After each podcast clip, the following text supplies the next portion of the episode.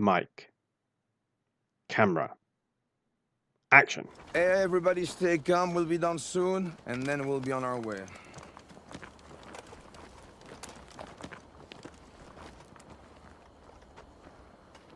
Bring me that knife.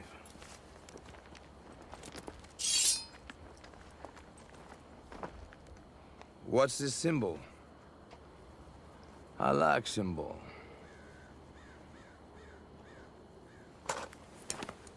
This is the symbol of the goat.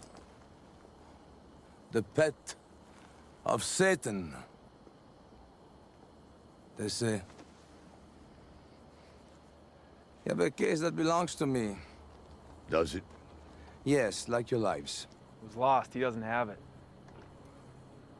Last time the case. You will force me to cut his heart out. Do it, you piece of shit. Wait!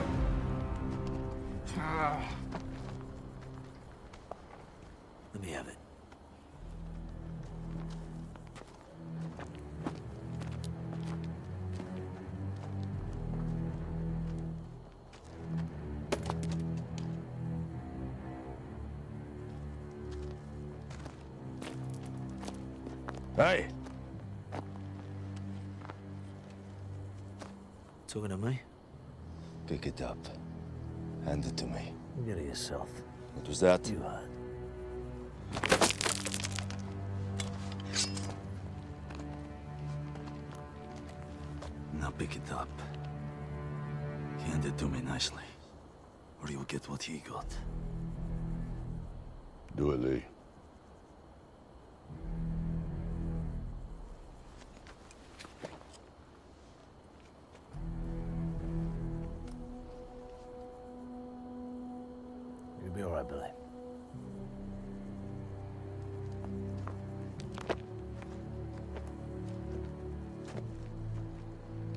Respect is everything. Without respect, we're just people. Common shitty people. I'm sorry, sir. It's not your fault.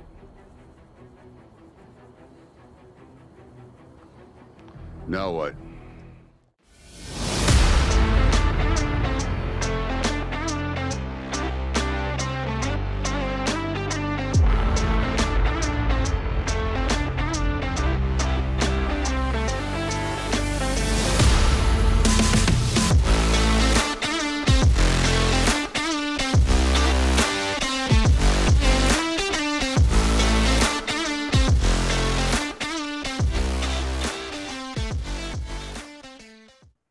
Welcome back to the Filmography, the show dedicated to watching every credited film for an actor's complete back catalogue, from past debut through to present day, in chronological order. Each episode, I'm joined by an esteemed guest to watch and discuss the next entry from the Focus Filmography and discuss how it ranks amidst their career and whether we can trace any typecasting trends or topic traits or theatrical ticks. For episode 29, I'm joined by the extraordinary Max Byrne to discuss the 29th big screen appearance of the Stath in the Sly sequel, The Expendables 2. We watch, you listen, and hopefully watch along too. So, Max, thank you so much for returning to the show to extend our discussion on Sly's third most famous franchise. Oh, thanks for having me on, Jack. Thanks for having me back, I should say. I'm Mm. delighted. I'm delighted to be here to discuss the the second instalment of this wonderful. Well, I was about to say wonderful trilogy, but of course it's not anymore, is it? It's, a quadrilogy. Although whether the uh, fourth installment is so great, I guess we'll discuss at a, a future date. But, uh, Absolutely. yeah, but yeah, I'm absolutely delighted to be here. Thanks so much for having me back on. Oh, it's great. And, uh, uh, you know, I always love spending time talking to you anyway. We started on your own show talking about comics and then we transitioned into my show talking about movies. But we always have a good time. I always like what you have to say. And I really like this idea of getting the guests back for each kind of next franchise installment because we get to go on a journey together. So it's going to be really interesting. We've done the Expendables and then we've got, as you said, now, including this, three more to go. So Yeah. I like hearing you that singular voice like all the way through. Yeah. No, it's a cool idea, and he's got a lot of franchises as well, hasn't he? When you think about it, He has, done a yeah. lot, a lot of sequels to his own films, whether it's this or The Mechanic or The Meg or The Fast and the Furious, and there's probably loads more I, I've forgotten about. Transporter, of course. Yeah. So uh, yeah, there's plenty of uh, opportunities for that kind of thing. It's great. There are, and I think this one's maybe maybe not most interesting, but I think because who he's with in this one, it's not that it's not a Stath franchise. The re- and I guess Fast and Furious isn't either, really, is it? But it's No. one where he's a key figure, but it's not like his per se. So it, it's interesting to think of him uh, in more of a God, I can't can't think of words though. Maybe supporting role is not quite right, but he's not the star, is he? No, his name isn't first on the call sheet, is it, by any stretch of the imagination? But um, I think it's fair to say he's second in second Hmm. in command, uh, both literally and figuratively, in the in the, the fictional world and the sort of the real billing of this franchise. He is like the the second highest uh, billed person, not necessarily the second biggest name, because there are Hmm. some you know huge names that appear over the course of these four films in sort of varying sizes of, of cameo. But um, yeah, I think it's fair to say, you know, other than obviously Sly, who's sort of the creator and writer and director even of the first one of this franchise, he is lit- literally just behind him, I think, in the pecking order, I would say. to the point, as you said, we've got expend expendables four or expend four balls, however you're supposed to say it. I'm not sure. expend four balls is about right. But um Yeah. he's kind of taken over at that point, hasn't he? And I guess the idea was for him to maybe move on and maybe get his own trilogy of expendable movies, but hmm, whether that sees the light of day now. I think I think it's fair to say that after the four, I mean, again, it's a discussion for another time, but I think it's fair to say that the fourth one is probably the last we're going to get. um, you know, unless it's some direct to video, you know, Mm. ultra, you know, low budget hack job. They should just let. Uh, and they, let's be fair, they probably should have let it lie anyway after leaving Mhm. such a big, such a big gap after the third one, and and sort of letting interest in the franchise wane. They should have done it two or three years after the third Mm. one, really, rather than leave it so long. But um, but that said, even you know, discarding that, I think you know, well, as we'll discuss tonight, I think this this second installment, my personal opinion, is by far the best of the of the Mm. series. That's what I think, anyway. No, that's really interesting. I think there's so much about this film that feels like an improvement, feels like a, an advancement perhaps on the original. But there's a couple of things for me personally where I feel actually it's lost a little bit of edge. But as you say, as we talk through it, we'll see whether you convince me otherwise. Because I know that I think I knew before we started that you felt that way about this one. Uh, there's a big reason, uh, and we'll definitely get into it, why this this one has one elevated factor above all the others. And he Okay. generally goes by his initials. And I think probably most people are in Mm. agreement that the performance mm, of JCVD is the thing that really elevates this one. It's a performance for the ages. Is it really is. yeah. How he wasn't on the, um, you know, when the big prizes were being handed out at, you know, the the Oscars and the BAFTAs and any other, the Golden Globes and every other basically award ceremony. what, why why his performance of Jean Vilain was wasn't there? Uh, you know, it's it beggars belief really, but you know, I guess that's Hollywood snobbery for you. Uh, Absolutely. And, you know, he's another one of those actors that's been reluctant, perhaps is the right way to put it, to take on villain roles because he saw himself as the kind of the inheritor of the 80s action star crown, didn't he, of being Mm. a hero. But he would have had a lot to offer in a lot of different roles as a as a villainous character, I think, based on this. Oh, absolutely. I think he's. I think he plays a great villain because he's. He, you know, is he the greatest actor in the world? No, but I think he's a lot better than he gets credit for. Mm. And I think you know he's able to play malevolent and sinister. Um, you know, in albeit in a very broad, big acting in inverted commas way in this film. It is something special. Um, but yeah, I think he would. You know, he could have been um, but he still could, I guess. But he, you know, especially in his prime years, he could have, Mm. you know, when, when the sort of the the trend was for villains in action blockbusters to be either British or broader European. Mm. He, you know, he would have been really good in some, you know, Michael Bay type films. You know, back in those days in like a baddie in like, like Bad Boys franchise or something like that. He would have been great. Um, but like you said, he obviously he, you know, his roles are mainly heroic. Um, as you know, like like his his his predecessors and people in this franchise, you know, Arnie hardly ever hardly ever a couple of times played a villain in his Mm. career. Sly, I think Sly only played it in Spy Kids three or something Right. like that. um, you know, Bruce Willis occasionally something Mm. like the Jack, the Jackal or something like that. Um, but I suppose when you're a leading man, you don't want, and especially in the action genre, you are always cast as the hero, aren't you, rather than the villainous role. It's true. The accent was all I was thinking of. And you, you, you- um, you said it yourself, like that kind of proto-Euro villainous character. Like he had that, and we wouldn't have to have written around why he speaks with a. I know they always say French down in all his movies with a French, even though he's Belgian, with a French Mm. accent. Um, that would have worked. And and do you know what? Here he carries real threat. Mm. He's actually not in the film that much. Just uh, screen time wise, I wouldn't have said. But when No. he is, he feels like he is a problem for the Expendables, which the first movie villains didn't really. Yeah, well, he's he's a genuine physical adversary in Mm. this film, isn't he? Like you said, the first film, you had a, the main villain was Eric Roberts, Mm. was a guy. It was like a bureaucrat in a shirt and tie. He didn't offer any physical physical. I know he had um, Stone Cold Steve Mm. Austin with him, who was the muscle, but in terms of the main villain, and when you go into the third film as well, Mel Gibson, although he's supposed to be like a former founder member of the Expendable, he's not really a, a great physical adversary for the team. It's more the the verbal, mental side, even though he has that sort of one-on-one fight. Or the stunt doubles have the one-on-one fight at the end of the in some emptied-out swimming pool or whatever it is at the top of a high-rise building. Um, but as this one, he is a genuine Mm. physical adversary, isn't he? So he does carry that more that threat and. Um, you know, to date in the series, is the only villain to actually take the life of Mm. Um, one of the good guys as well. This is the only film in the entire entire four film series where someone actually proves to be expendable, isn't it? yes. Yeah. It's hilarious, isn't it? To name your film that and then to make everybody indispensable. I don't know what the opposite of expendable is, but um, yeah, it doesn't. It, it it's a shame that they haven't done it more often. I think, although we don't want to see big names go and we don't want to see heroes die. When your crew is named the Expendables, and none of them are expendable, it's a bit silly, isn't it?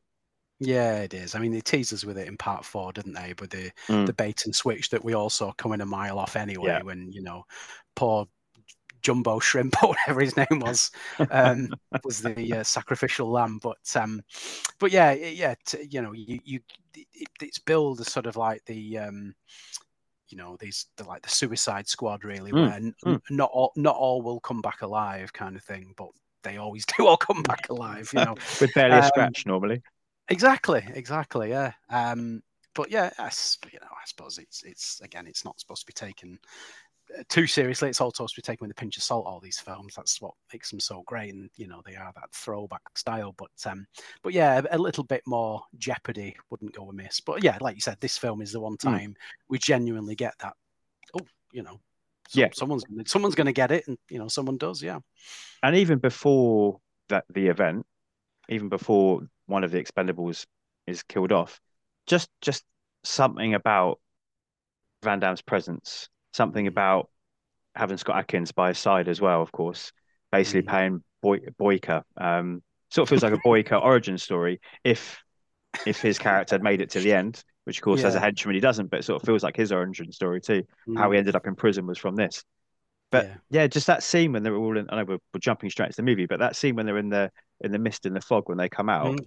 there- there's just a yeah, I don't know. There's just there's a presence about Van Damme and with Scott Adkins next to him, and there's a there's a feel of like oh shit, like they're in trouble here, and they're just it's the only time I would argue in this movie that it feels that way. I think even at Yeah. the end, there's not really a lot of jeopardy, and there's definitely none in the first movie. So it was hmm. welcome for that one scene at least. Oh yeah, it's brilliant, and it, it, that's what's so good about Van Damme in this film is is is is like you say his presence, but his his delivery is so off kilter in a way. It's like he's got the script and he's gone right. I'm just going to throw all the punctuation out of the script and just d- deliver the lines, you know, in like a almost like a a Jeff Goldblum kind of way, where Mm. he, he'll sort of do a sentence, but then sort of stop the sentence halfway through and not deliver it, you know, the way you and I would talk, or you Mhm. know, quote, quote unquote, regular people would talk, where you deliver something in a, in a certain way. He'll like say a line and then he'll he'll he'll sort of gaze into the middle distance a bit and sort of ruminate on what he's just said, and then go back to the rest of his line. It's very very off offbeat performance, you know, rather than being purely sort of mustache twirling. Mm. He's it, yeah, his performance is, is big, it's huge, it's it's broad, but it's yeah, there's I don't know, there seems to be a, like a weird, dare I say, sophistication to his performance, or maybe I'm just looking for something that's not there. I'm not sure if I've kidded, kidded myself with that statement, but yeah, there just seems to be something quite intellectual about the way he performs Mm. in the film. Yeah. No, I love that. That's I hadn't even thought of it, but the way you've explained it makes total sense because he does have a weird like cadence to it and inflections the way that he talks and that sense of like he's not quite existing on the same plane as us, therefore you don't know what he's going to do. Yeah, I like that idea. And I think that probably is what he was going for. Yeah, I think it adds to the character, like the Yeah. unpredictability of like when he does kill. Well, I mean, you know, I don't want to say too Mm, much in mm. case we're not we're not in. I don't know if we're spoiling it. Yeah, go for it. yeah. So when he obviously kills Liam Hemsworth's character, whose whose death is completely telegraphed earlier earlier in the film with I gotta get intention- home to see my my my girlfriend. Yeah. Yeah, what I'll I'll work till the end of the month. This is my notice. Oh. I'll do this one last job and all this, you know, because I've got a I've got a girlfriend. You know, I'm, they give him someone outside of the group. He's the only. Well, actually, no, apart from Statham, um, he's the you know has like a life outside the group. So you know, it's it's you can see it coming a mile off. You know, um, but yeah, it's, it's that unpredictability because you're not sure if he's gonna. Uh, I mean, obviously, you do with the hindsight, but I, you know, I kind of cast my mind back to scene. You're not sure whether he's going to let him go Mm. or he's going to kill him because then you think they're going to are going to let him go because the you know the chopper comes to take them away and he tells the the good guys to just lie on the ground till we're gone, and you think he's going to save the boy because he seems to have a he seems to have almost a, a little bit of honor about him because he could literally have just blown them all away there and Mm. then, and that's the end of that, isn't it? You don't have to worry about them then. Um, but he sort of says, "Oh, you, you know, sort of honor amongst fighting men or whatever." So you know, I'll, I'll leave you to it. And but you're not quite sure if he's going to do it, and then obviously he does in the most dramatic and um, Oh, ridiculous brilliant. way to way to kill a man you could ever come across. But it's great, isn't it? Oh, I love it. Absolutely love it. Yeah. I mean, they should have just put Liam Hemsworth in a red shirt for the whole movie, to be honest. I mean, Yeah. you're right. It's so telegraphed. It's that classic like war movie stuff. But as a Trekkie, as a Trekker, whatever the common term is nowadays, I'm not sure. Yeah. I don't care. I like Star Trek. You call me what you want. Um, Yeah, that that old like cliche of the red shirt. They just he just needed to be in it because it's he was never coming out this movie alive. Oh no, no, no, no. You know, it, it, it's the, the first one in, first one out. Last, sorry, last one in, first one yeah, out. yeah, it, yeah. It's it's that kind of thing. Um, but yeah, it, it's it is ridiculously sort of you know put out there for all to see. Um, but Even his if you- Expendables code name, you know, he's he's Billy the Kid. Oh, okay, all right. Yeah. So he's the one that everyone cares about. He's the knight, you know. Of course, he's going to go like yeah, yeah, you know, because he's. Yeah, exactly. You know, they make that comment when after the, the the first mission where they're sort of chilling out the bar and Sly's like, "This life isn't for you, is it?" And he's like, "No, I don't think so." You know, so you know it's it's gonna it's gonna cost him. You know, but that does that does lead though to one of the most ridiculous bits of dialogue ever when they have the sort of the makeshift uh, burial for him and funeral and Oh, sort yeah. of gathered around the grave, and Sly's like takes the time to like ruminate on the meaning of life and he says you know why is it that those that deserve to to live die and those of us that deserve to die the most live and then he sort of goes to the guys what's the message in that Yeah. I mean, as if, as if, as if you'd say that, as if, as if, you, as if anyone in life would actually say that to, you know, especially a bunch of like, you know, military grunts. You wouldn't just go, yeah, well, you know, we, life's not fair, but hey, what's the message in that, guys? Hmm. Who, who even talks like that? But it, you know, yeah, I did laugh when I rewatched that last week when I was refreshing my memory. It was, yeah, it, I was kind of like sinking into the couch while I was watching it. Oh, sort of absolutely. borderline embarrassment, but yeah, it is great. It, it's funny, isn't it? It doesn't land at all. But you think of some of the stuff that Stallone has written, I mean, the one that always Mm. sticks with me, and uh, maybe a lot of people I don't know, is the Rocky Balboa. Mm. You know, it doesn't matter how hard you can hit. It only matters how hard you can get hit and keep. Like, what a beautiful line that is. And the moment with his son, and it's so powerful. he is capable of writing these like Mm. mantra lines we know. But yeah, this one doesn't land at all. The whole that whole scene is is madness that he's reading out this personal letter that Yeah. um, Billy's written for his girlfriend. That whole I, I find that whole subplot a bit weird. It's kind of like a, a world war subplot. Mm. Like Billy's the yeah, like he's the sacrificial lamb, if you like, within the team that was never going to make it. He's got this French nurse girlfriend, which sounds very like World War One. Yeah, who he met when he was serving in Afghanistan or something, as you do. He's got this letter in his pocket, and it's that classic war movie thing, isn't it? Where like, take my letter and give it to my loved one. These are my thoughts. And like, it's it's a Yeah. weird subplot in like a in what is a modern action movie. Yeah, it, it's a bit bizarre. I mean, it, w- it would have been great if he, what he'd lit, written had been a really like saucy X-rated letter to her, and, and Sly had to read that read that out at the funeral, and every everyone's like, you know, looking at the ground embarrassed, and and the uh, the lady who joins the team as well is like, what Mhm. the fuck's going on here, you know? Um, I suppose that's a bit insensitive on me, isn't it? Really, it's to spoil the beauty of the moment. But um, but yeah, it is weird, isn't it? It's, it seems so kind of like not shoehorned in, but like really sort of out of place with the tone Mm. of the film because the tone of the film is is very light in a way, isn't Mm, it? You know, is. it's it's it's so it's so played for laughs with so many parts of it, and and you know it- it- some of the other appearances by some of the, you know the the veteran like the Chuck Norris cameo is pure comedy, you know Sly and the exchanges between uh, Bruce Willis and Arnold Schwarzenegger in the end battle is just pure purely for laughs. None of it's serious. Uh, but then, yeah, you just have this sort of moment that's supposed to be this like heavy, dramatic moment full of pathos, and Mm. it just kind of it kind of sticks out like a sore thumb. But I but I do yeah. like it. Oh yeah, yeah. I mean, it's one of the you like it because of the ridiculousness, and I loved your impression, Mm. like that idea of like sinking into the couch. It's absolutely right. That is how it feels. It's like, oh, oh, you're going for something, and oh, it's not working, and the scene Yeah. is still going. Oh, and it's still going. Mm, Oh no, and it's still like it seems to take forever to get past it as well. It's a little bit of a soggy section of the movie, I think. mm, I think the opening. We'll go back to the start in just a minute. The opening up until Billy the Kid's death is good, pretty Mm. strong. Particularly the first, the pre-credit sequence is awesome. I'd say It's it's probably the, it's the best bit of Expendables there is out there. I think, hands down, hands down. and the end is pretty strong as well in the airport. Mm. But that Yeah. kind of middle section is a bit stodgy, I think, in this movie. Mm.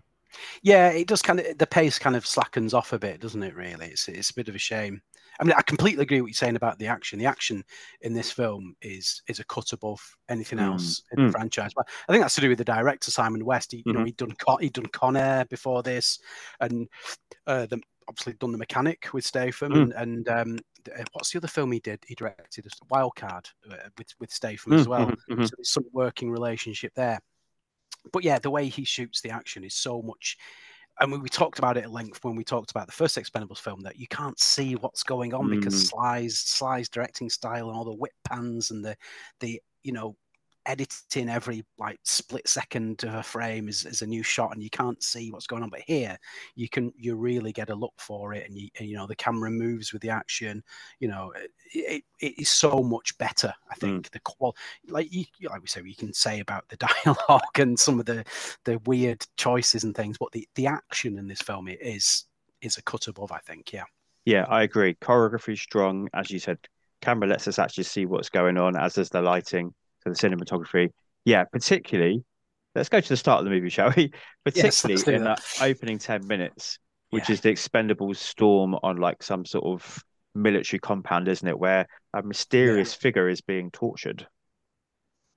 Yes, under the uh, hood. Um, Mm. Yeah, because they're there to rescue some. I think he's a Chinese scientist or something like that, isn't he? But obviously, we discover there's a another player who's also also been sent to do the same Mm. thing, but it's not it's not gone so well for him. I mean, that is a huge surprise appear. You know, obviously, you know Schwarzenegger's in the film. Everyone Mm. knows that.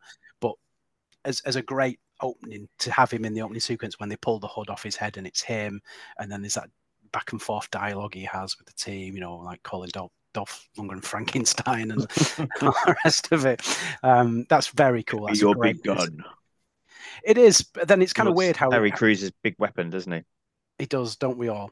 Um, but then, but then it's it's kind of weird how would they say, right? Well, you know, oh dear, this is this is how awkward this is. Mm. But um, you know, and then they they sort of leave the room and he goes, "You go this way, I'll go that way," and then he's never seen again. Yeah, how do-.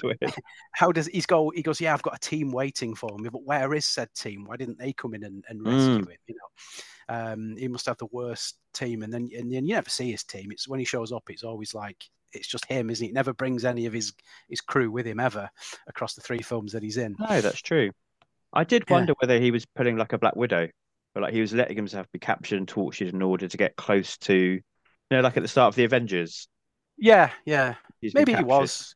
Uh, but Yeah, that, they sort of doesn't sell that really, but I just wonder whether because yeah, it doesn't make any sense that that Trench has been caught, that he's this other great, you know, equal to Barney, and he's been caught, Yeah. and yeah, it's a weird scene, isn't it? It's great that it's him, Yeah, and we get him so early on. I agree with that, but it it doesn't pay off that it's him. No, I mean, I suppose it gives him it serves as a purpose because it gives him a reason to then go and rescue them, doesn't it? When they're trapped Mm, mm. at the end of the film, and, and because like Slice as well, I guess that makes us even now, doesn't it? And he goes, Mm. yeah, yeah, it, it does, and obviously he hangs around for the for the end fight. Um, so I suppose it serves as I think it, they put maybe they just put it in as a plot device for him Mm. to have a reason to show up in the you know in the middle of Eastern Europe to go and rescue them when you know you think why would he why would he bother you know so I suppose it I suppose it's just that to give him a reason to show up but yeah it as taken in isolation it it's a bit of a weird cameo but it is great Of course, yeah, absolutely. We get um Terry Crews and he like your ass is terminated and all this kind of stuff. But I know that's kind of the right reaction. How did you feel in general about the kind of referencing and meta comedy and buddy banter in this movie? Would you think it works?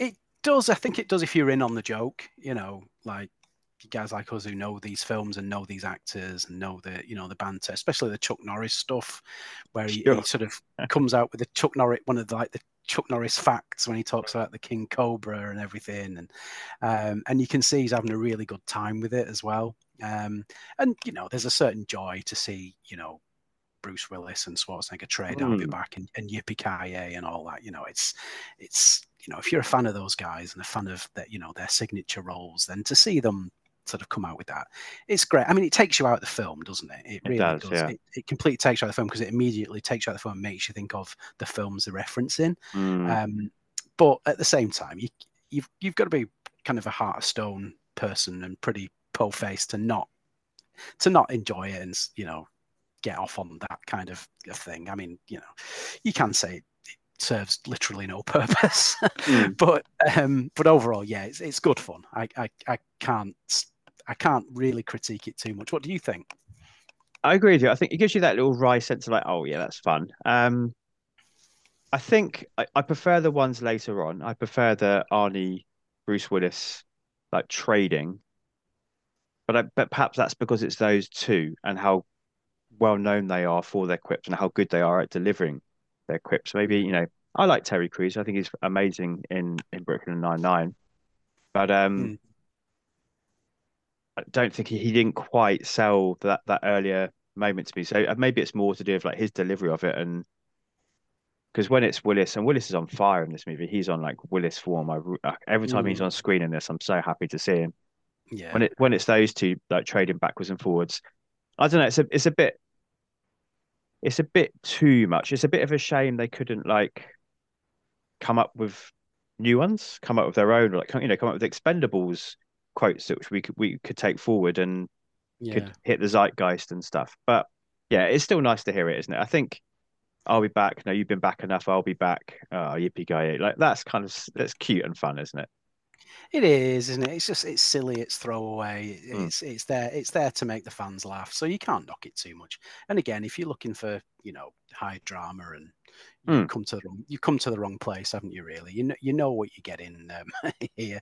So Yeah. you may as well you may you may as well just go with it and enjoy it and take it for what it is, really, I think.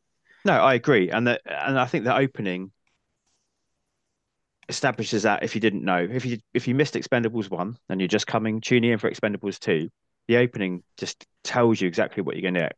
You get like Mad Max style jeeps. You get like a a, a zip line escape like out of Tango and Cash. But you know, but but but plus you get like a uh, like a go fast boat chase. You get like the seaplane scooping up jet skis. It's all brilliant. It's like and this and this and this. And it's just it's it's over the top and um, like macho, but just so much fun. It's like a little mini movie. It's brilliant. Oh, it is. It is. It's it's got everything in that opening ten minutes, hasn't it? It's got absolutely everything. And and like you said, you don't need to have seen the first one to to dive straight in because none, you know, other than Statham's attempt in the first film, with there's no there's no backstory for any character per se. They just they just exist within this team, so you can literally just turn it on and enjoy it. Um, But it's great. I mean, there's you know there's it's well well put together. There's literally no subtlety. I mean, each vehicle's got like some message on it, hasn't it, as well? Like, knock knock or yeah, I can't remember what else is written on, but ah, well, I was going to quiz you on that. oh right, yeah, I might come up short here, but I'll have a go. All right, so um, yeah, so there's three vehicles. yeah, You've got Toll Road and Hale Caesar in one. You've Yeah. got Gunner and Yin Yang in the other, Jet Li's character. You've got I know it's great, isn't it? You've got and Barney and Christmas in the third. So Yes. between the three vehicles, there are four sayings. isn't is one knock knock? One is knock knock. One is That's knock on knock. that's on Gunner and Yin Yang's. They've got like an Yeah. extendable pole they use to push through the the wall. It says knock knock. Yeah. Yeah. Um. Oh no. I, it would be something ridiculous like you know die or you know. I, I can't even. I can't. Go on. Put me out of my misery. What does it say? so on Toll Road and Hale Caesar, they've got bad attitude. That's it. That's it. Yeah. Yeah. And it's all stenciled in that kind of like A team, like stencil, like isn't it, as well. And then on Barney and Lee's, they've got shock and awe on the front, and they've got uh, coming soon on the back on the scoop they've got on the back, which is quite cool because Barney does like a 180, doesn't he? And then reverses through the barricades, and uh, and there it says like coming soon, which I think is quite cute and quite funny. But That's again, it, it's just yeah. another thing that tells you the layer of the level. Sorry, not layer. The level, definitely not layer. The level of thing that you're getting. There's nothing sophisticated about these, but there's fun.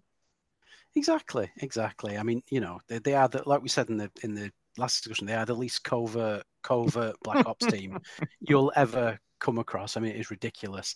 Um, no, but it's it's very cool. It's very cool. I love the zipline escape as well. I think that's Mm. really well shot together.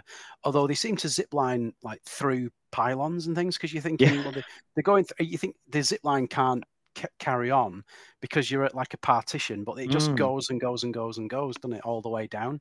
Um, but you know, it's best not to think about these things really. Definitely not. Um, yeah, yeah. Um, no, but it is. It's very, very good, and you know the stuff on the water is pretty cool as well. Mm. And then the the end where they blow up the bridge, it's a very um, it's a very cool uh, sequence, really. And then we get the the Statham's immortal line about Chinese takeout Oh, when uh, when when when um, Yin Yang uh, decides to, due to Jet Li's scheduling conflicts, drop out Mm. of the film and never be seen again until the end of the third film. Mm. Uh, to obviously take this uh, uh, scientist or doctor back to you know home or whatever. Um, and yeah, they, he, got, he goes that brilliant line. That's what I call Chinese takeout. Um, you know, and just before that, Dolph Lundgren's gunner has said like, "Who am I going to pick on now?" And Jet Li's says, uh, "Oh, Yeah. you'll find a new minority." So it's all yeah, that's probably the best bit of banter in the movie, actually. That whole scene. Yeah, no, it's good. It's good. Um, I think you know, it's it's it's it, the banter's a bit sharper in this one than I think in the first film. And what's what's good as well is that this film, as well, the whole team is together throughout the film, doing everything Mm. as like a, a five or a six, a six, I suppose, because they have um, uh, Maggie who joins up with them. Obviously, Billy's died, so it leaves them as six. Um, whereas in the first film, it, the whole team is only together at the very start when they they um, kill those Somalian pirates Mm. and then and then at the very end for the you know the the huge ending to the first film. But in between, the the whole team are not working together. point, you get yeah. You get Stallone and Statham going to the island by themselves, don't they, to do like the recon work, and then they have the the big shootout there, and then they come back with the team. Mm. Um, but uh, and, and other than that, you don't see them apart from then. Um, obviously, you had the bit with Jet Li where he has the fight with Dolph Lundgren when Lundgren Lundgren turns heel for a bit and then gets very easily forgiven for tr- for trying to kill them. You know, you know, just write it off as oh, it was the drugs. It'll be all right. yeah. Once he goes cold turkey, we'll forgive him for trying to kill us and sell us out. And all that. But um, but yeah, but whereas in this film, it, it is like the team is the team, and and they're all the way through. You know, when in the middle section, it's no one's going off doing side quests. It's still like they're all together, together doing Mm. you know t- team. So I like that. It, it, that's what I think for me makes it a lot better than the first one in that you you're fleshing out you know Terry Crews and Randy Couture Mm. uh, given a lot given a lot more to do in this film, aren't they? Dolph Lundgren is too. Um, obviously, you're taking Jet Li out of the film, but you know that side, you, it's it's a lot more. It's a lot more of an ensemble piece, isn't it? That's a really good point. Do you think the film misses Jet Li? Yes and no. Um, I think you know. I think it misses him because he's a different type of. Um, like his visual action style is different to the others. You know, he's more diminutive. He's a martial artist, so he's Mm. not. You know, you get a bit of that at the start where he's you know bashing people with a saucepan Great around their face, comedy style. Uh, it's like something out of Bottom, really. You know, the old sauce, the old saucepan to the face. Um, so yes, but then at the same time, he's not. He's not a huge loss, is he? I think you know, the the, the banter scenes probably work better without him. You know, I don't think he's you know his delivery doesn't isn't the way he delivers a line isn't really suitable to like quick fire banter and all Mm. that. Um, you know, so maybe not. And then they if he had stuck around the whole time, there probably would have been some really ham-fisted effort to put him and Maggie together as you know belonging to the same roughly the same ethnic group something they would have made some ham-fisted romance or something between the two so although it's it's a shame he's not in it more i don't think it's a, a massive loss Mm. overall to the film what do you reckon No, I think you're right. It's surprising because we're talking about Jet Li Mm. not being a massive loss, and we know Yeah. how talented Jet Li and what he is and Yeah. what he can bring to the table. But I think of the crew of the Expendables, he probably is the most expendable. And I think for I think you've brilliantly, I couldn't say any better than you have done for all those reasons you you laid out that in the way that in the dynamics of the group, he's kind of the outsider one. He always was in the first movie anyway. They spoke about how nobody really knew anything about him. He makes up these Mm. stories, doesn't he, about I've got this family that I've got to provide for. And Mm, so he was always kind of a little bit on the on the periphery anyway. So it makes Yeah. it makes sense. I mean, because we bring in Jean Claude and we bring in Scott Adkins and we bring in Nan Nan Yu, I think, plays Maggie. yeah Um, yeah because we bring in these people, we are we are adding to the cast anyway, aren't we? Oh, um, exactly yeah and we're getting chuck so- norris as well and yeah, more, more Arnie and more Bruce than in the first film. So they they they're certainly adding to the pot rather than taking away from it, aren't they? yeah. It's a shame, but I think he gets a really good scene. Um, he get he gets a like a payoff line before he goes, which is him kind of owning his place within the Expendables. Like, yeah, of course you'll you'll find something else to say. So yeah, I think it's handled it's handled nicely. I think.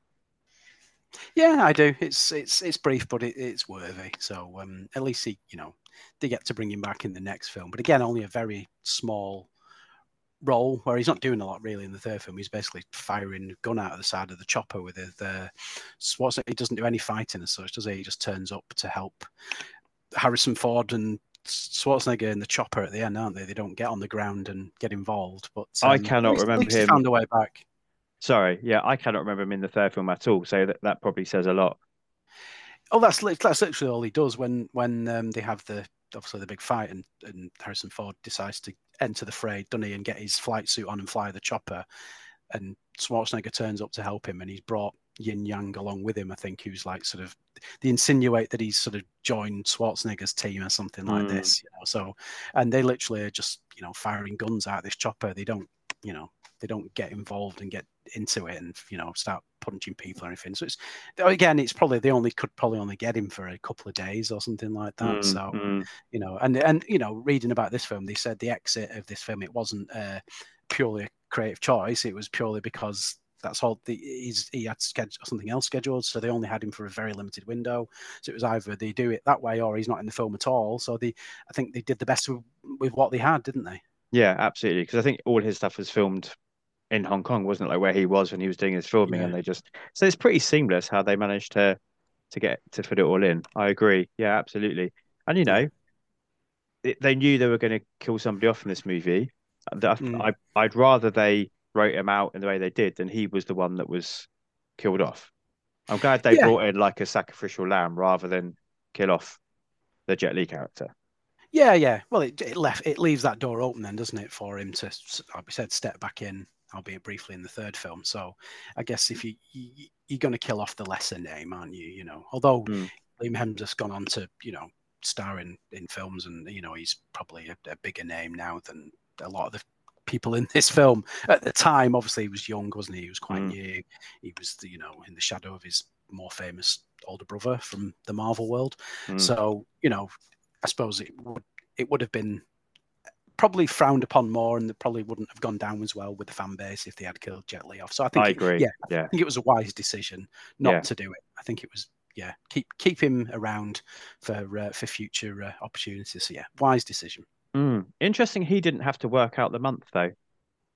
He didn't have to see the month out like Billy, did he? He's This allowed to just go. I mean, seniority maybe, and he put in his time. Yeah, maybe because yeah, he'd been there longer. He'd accrued more holiday leave or something like that.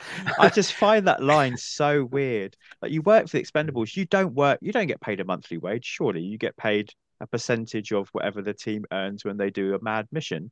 It's so Exactly. weird. It's like, yeah, I'm going to see the month out.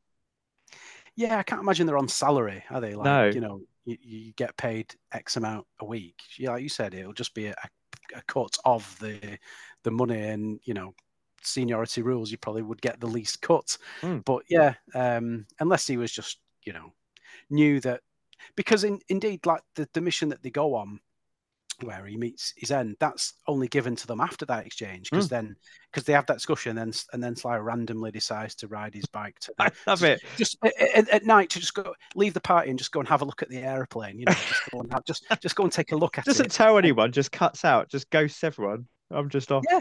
Yeah, he's like, yeah, you know, the night's young, and he just decides to drive to the airfield and look at the plane, and then obviously Bruce Willis is waiting, and you Mm. get the impression it wasn't a planned meeting. Obviously, he hadn't arranged to meet it because it's like a surprise. He's like, oh shit, and then obviously, How long had Church been waiting there for? How long could he have been waiting there for? It's so weird. how, how did he know? How did he know he was going to be there as well? Yeah. You know what I mean? Is he psychic or did he, you know, cause it somehow? It it, it, it, it literally has no because he couldn't have followed in there because if he'd have followed in there, he wouldn't be waiting for in there. So Yeah. it defies it defies all logic really. Um, but yeah, but, but what was I saying? Oh yeah, so that mission was like forced on them anyway, wasn't it? Mm. It wasn't like he wasn't saying I'll work the month out, um, and yeah, we've got this mission Mm, now mm. that we're going to go and rescue this um, MacGuffin item from this plane. Um, it was like I'll just you know I'll what is next? You know, did they have something next? And you Mm. know, he couldn't possibly known that this job was coming because no one did. It was literally like he turns up Bruce Willis and goes, "Right, you're doing this because you owe me. If you don't, I'll th- I'll throw you in a hole in Guantanamo Bay or whatever it is he says to him." So yes, it's but uh, maybe we're uh, asking too much for a bit of logic in this film. Yeah, who needs logic? What Yeah, we yeah, need yeah. instead is some rampant misogyny from Stallone when Willis's church tells him that he's going to put Maggie on his team because she's like a code breaker and they need her for the Yeah. safe. He's like, a woman? I'm not a babysitter. It's so, again, it's so weird. Uh, no, I know it is. It is a bit out there, but her uh, the, her character's good though because they give they make her like you know very much a capable character. She says mhm. she's like she says I'm combat proficient, and she is. Whereas in the first film you had um, the general's daughter who was.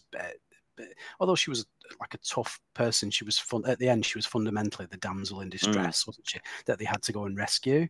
Um, whereas at least in this film, you get in a you know a strong female character so i, I like that they kind of redressed that balance Mm. a little bit even like you said despite you know the ridiculous uh, response he gives at the start like we ain't taking no no women on on jobs and things but uh, you know at least they made a sort of equal to the guys didn't they Oh, agreed. Yeah, she she totally holds her own in the gunfights, doesn't she? She tortures some of the guys when they're in off camera, but she does. Oh, yeah. the torture in Bulgaria.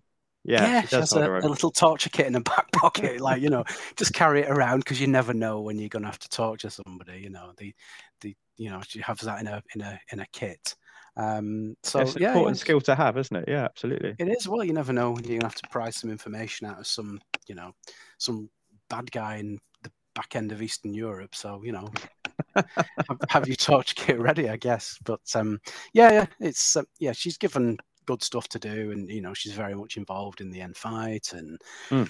You know, when they decide to help the villagers as well, there, you know, Mm. she's involved in that. So yeah, they give her plenty to do. It's it's it's good to see, I suppose. And Jet Li Yin Yang was absolutely right in his prediction because Dolph Lundgren does just start replacing his xenophobic is maybe the right word comments that he Yeah. aimed towards Yin Yang towards her instead, doesn't he? About like, oh, I could I could eat when they're having their dinner, they're like having their Yeah, what looks like army rations or like spacemen food. I could eat Yes. Chinese tonight. But she's quick enough to come back, isn't she? Yeah, She's yeah. like, I'd rather eat Italian. Sly, hello. So yeah. you know, she she's up for that banter too. Yeah, I thought they might have paired them up or something, her and Sly, you know, because it's like you said, this kind of the kind of it's hinted at, isn't it? Mm. But I suppose it was, I suppose he's got no time for such things, Barney, has he? In the first film, it was hinted at with the, the um, Mm. general's daughter that there might be a, a free son of something there, even though both women are probably at least 30 years, at least 30 Mm. years younger than him. But you, you know, I, I guess he's just um, he's married to the mission, isn't he, Barney? He's all business. He is. I also wonder whether there's some coding going on here and whether Barney doesn't like women. Because he Oh, okay. disapproves of Tool and his bit of stuff in the first movie, doesn't he? Do you remember he Right, brings yeah. in like a biker chick? Yeah, he does. like, yeah. oh, ooh, going up there for sex with with a biker Yeah. chick. Yuck. He disapproves of Charisma Carpenter and and Lee Christmas being in a relationship. He does. Yeah, he doesn't pursue these women who are basically throwing themselves at him. Mm. I wonder if there's like some maybe maybe I'm now reading way too much. So whether there's some subtle coding of like women are not his thing. Yeah, could be. Yeah, I'm trying to think it happens in the third film in on that score. I don't think the no, I don't think there are any in the third, other than Ronda Rousey when he, he sort of recruits the younger talent. Mm. So yeah, um, he yeah, certainly maybe. seems to enjoy penetrating Vilain at the end of the movie. he does, doesn't he? And he's you know he says you want to man up, I'll man you up. He, he does say Um, absolutely. He does, he does, doesn't he? Um, God, you, you've just unlocked a whole new layer to, this film. My God, could be. I've never, I've never thought about it. I, I think that there'll probably be some essay somewhere, somewhere Mm. online about it, which will break it down for you. There'll probably be the, throughout the entire script. There'll be uh, certain key phrases, or there'll be certain looks in the film that he gives as well. You know, um, you know, he's very pally with Christmas, isn't he? I think Mm. there's a very strong bond there. Like you said, he, you know, maybe maybe he wants him for himself. I don't know. Yes, it, that's an interesting theory. Yeah, I'd have to I'll have to revisit it and and see where that sits. Well, I have to say it's it's massively rewatchable. So I watched it about 10 days ago, I think, whenever we had initial plans to do this, didn't we? And then we Mm. a couple we've had to rearrange a couple of times, but we're here now, and that's what matters. Yes, all, all So- things come to those who wait. Absolutely. So I stuck it on today whilst I was doing stuff, and I thought I'll just have it in the background. But I kept drifting and I kept drifting and I kept drifting. I ended up just watching it. I'm sure you could find some time to to sit yourself down and watch it again, but through the through the queer lens to see if Barney is in love with Lee and wants him for himself. Yeah, yeah, I think he probably does. You know, it's I think um, yeah, he was willing to fake his own death to protect him in the fourth film. So Yeah. yeah, I think I think he could be onto a winner there. Yeah, yeah. Well, that's a whole new project, isn't it? Definitely. Rewatching to try and see if we can find out if there's uh, any of the subtext in there somewhere. Yeah, yeah, yeah. I, I'm sure Sly would vehemently deny such a thing, um, but um, yeah, I think it's there. Absolutely. You mentioned um, Chuck Norris. So he arrives when they're off in Bulgaria, doesn't he? yeah, yeah. Oh, his yeah, en- his a- entrance is great as well, isn't it? It is brilliant, isn't it? The way he, you know, they're they're sort of facing certain death, aren't they? Because they're cornered, they're out, they're literally out of ammo, Mm. and there's about ten heavily armed guys bearing down on them. So they're kind of like, you know, oh, this is it, and then they all get mown down, and he sort of emerges from the smoke, you know, as this, and he's this mythical guy Booker who like the what's he called the Lone Wolf I think he's called isn't he or Mm. some the Lone Ranger or the Lone Wolf It's the something. Lone Wolf, isn't it? 'Cause I think isn't that Lone Wolf. one of his previous roles as well? Yeah. Lone Wolf McQuaid. Yeah, that's Mm. right. Yeah, um, yeah. It's it is. I mean, it's it's it's pure ridicule. I mean, it is ridiculous, and he looks ridiculous as well. He has he has the most ridiculous dyed beard dyed beard I think I've ever seen. I You know. well, is his or is Sly's worse? That's a great that's a great question. That Sly's dyed beard and eyebrows and hairpiece. I'm not sure. Yeah, yeah, it is kind of bonkers, isn't it? Yeah. um, but um, yeah, it is. It is great. Yeah. Um, mind you, speaking of, of, of weird looks, have you did you notice as well during the film that so, so often when there's sort of dialogue scenes, it seemed to be shot in this weird kind of soft focus Oh, okay. kind of kind of way. If I you- didn't, if- but so they were putting on they were putting on the um the filter, were they? Yeah, yeah. Seriously, when watch when you rewatch it, unless, unless it was my my version of it or something, maybe it was Mm. my uh, stream on Amazon uh, not play, not working right. But in the dialogue scenes, a lot of it was shot in, in like soft focus, whether they're trying to Mm. make certain certain leading actors look, um, you know, ten to fifteen years younger than they actually were in real life at the time. But yeah, there's a, a very weird look to it. Um, really weird creative choice that. Um, but uh, anyway, I digress. But yeah, No, no, I- but I think I think you I think you answered your own Yeah. questions. You said it. I think it's probably yeah, it's a de-age it's de-aging before de-aging. Yeah, I think it is, isn't it? Yeah, before they uh, they developed the technology, I think it was the best they could do. Yeah. Um, but yeah, I, I- I mean, you know, back to Norris. I mean, he he does very. I mean, he you know he's even back then he was an old man. Mm. Um, you know, he, then he would have been in his seventies. I mean, he's eighty something now. Um, so obviously he's, these days of sort of you know dealing out roundhouse kicks and you know fighting off terrorists with karate um, are long gone. But um, I mean, he, he does very little in it other than sort of drop some doubt, and then and then randomly turns up at the end. Yeah. You know, he he he, saves them all, and then they say, "Come and join us," and, and he makes this big thing about, "No, I work alone. I work alone. You know, you know this, Banner. You know I work alone." And you don't be silly. You know it. And then and then just randomly turns up at the airport out of nowhere, out of nowhere, and then hitches a ride home. You know, you know, you know. I operate in this country. You've basically killed everyone, so therefore I have no no like business anymore. So uh, off off to pastures new for me. You know, um, it it- is ridiculous, isn't it? But you can't help but like it. Oh, agreed. And I think that him in the airport is kind of fun. I, I- retro, retrospectively now, thinking about talking to you, I think it kind of takes away a little bit. Because that first scene is so good. You know what I mean? Like you say, he mows down all these men, he blows up a hmm. tank, he emerges out of the smoke and delivers you know, some of the famous Chuck Norris facts and all that stuff. I think all that's brilliant. But then when you see him later and he stood next to Arnie and Bruce Willis, and you're like, oh, okay, I like Chuck Norris, and he's he's had his moment, and he was in Mm. some fun B movies, and but he's not Bruce, he's not Arnie. So it kind of, I think it just takes a bit of that power away, unfortunately. Yeah, he, was never on their level, even in the peak of his powers, was he? He was never, you know, he, he never starred in those sort of A A category blockbusters. He was very much like a Cannon films guy. Mm. It, I mean, you know, you know me. I love those. I love those films. I, I worship Cannon movies. So I, it's it's all good for me. I love it. Um, but yeah, he was never on their level. He was a bit more of a um, vi- you know, go and rent one from the video shop in the Mm. eighties kind of kind of guy, wasn't he? You didn't really see Chuck Norris films at your local cinema, even back then. Not really, anyway.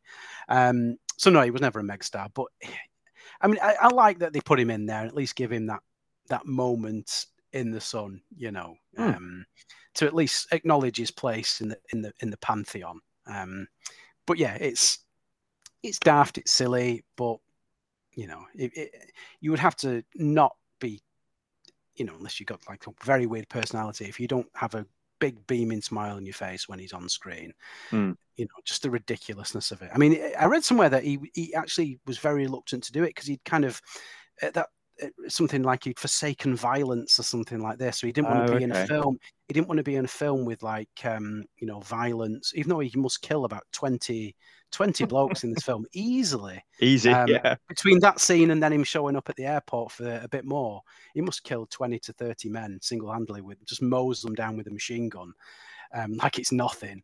Mm. Um, but he, he was sort of very reluctant to do it um, because I think they were sort of betwixt and between what kind of rating to go for in this film anyway. Because if you, you can tell a lot of the, the, the, the blood is added sort of Mm. digitally, isn't it? There's a lot, I think they were, they were toying with PG 13, which they, ended up doing for the third film. Mhm. Um, but with this one, they were going for it, but then decided no, let's stick stick with that kind of more R-rated territory. So Yeah. you can clearly tell, can't you? In a lot of the shots, you know, the blood is very CGI rather than using like practical squibs. they've kind of had a change of heart late in the day and and, and added that in. Um, Mm. but they get away with it, I think, for the most part. Yeah, it's it's. I'm sure now the technology is good enough that it's hard. It's probably quite hard to tell. It's not quite mm. here in this day and age. I agree with you. I think the CGI blood is pretty noticeable, and there's nothing like a good squib, is there? Like it's No, it's no, got to be one of the best inventions ever in cinema. I think is the squib. Oh, absolutely. I completely agree. I completely agree. I, I, and I would have liked, especially because we're here, we're shooting for that kind of throwback action film as well. You know, you know, bringing back guys from yesteryear and guys from a certain era, guys from a certain age group.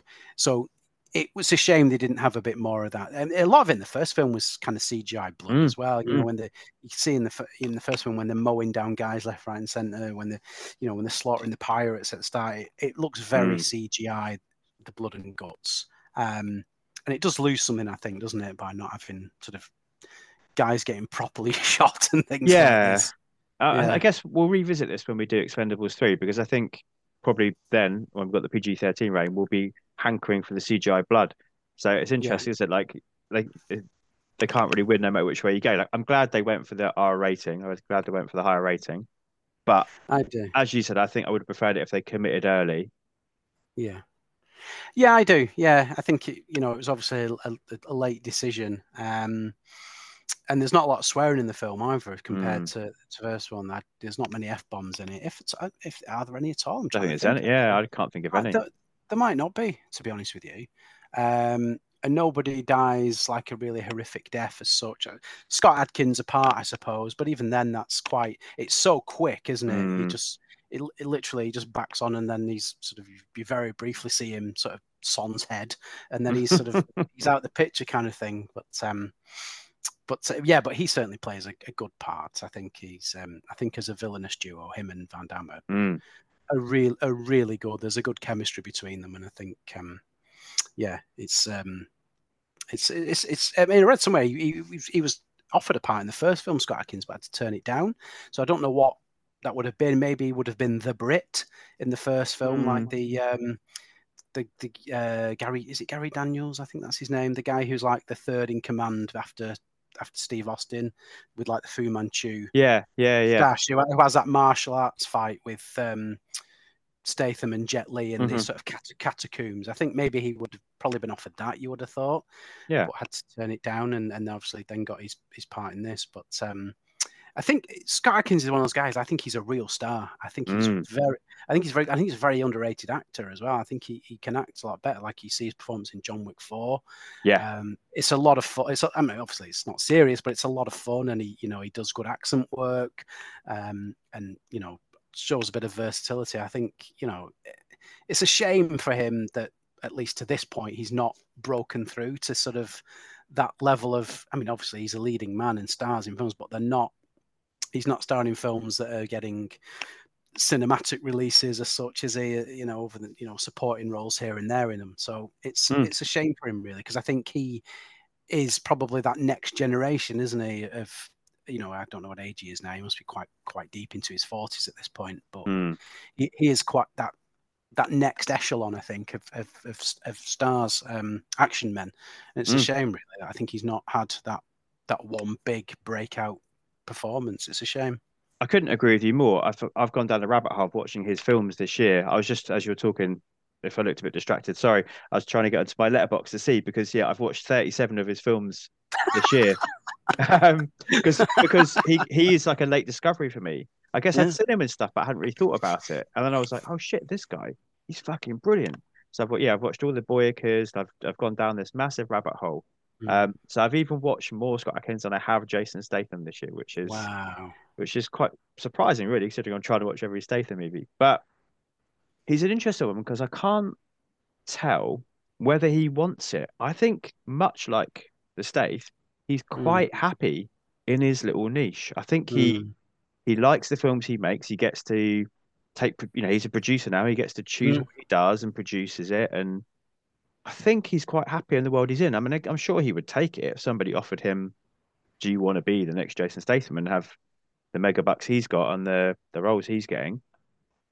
But by that same token, I think you know I want to make the Debt Collector and the Debt Collector too.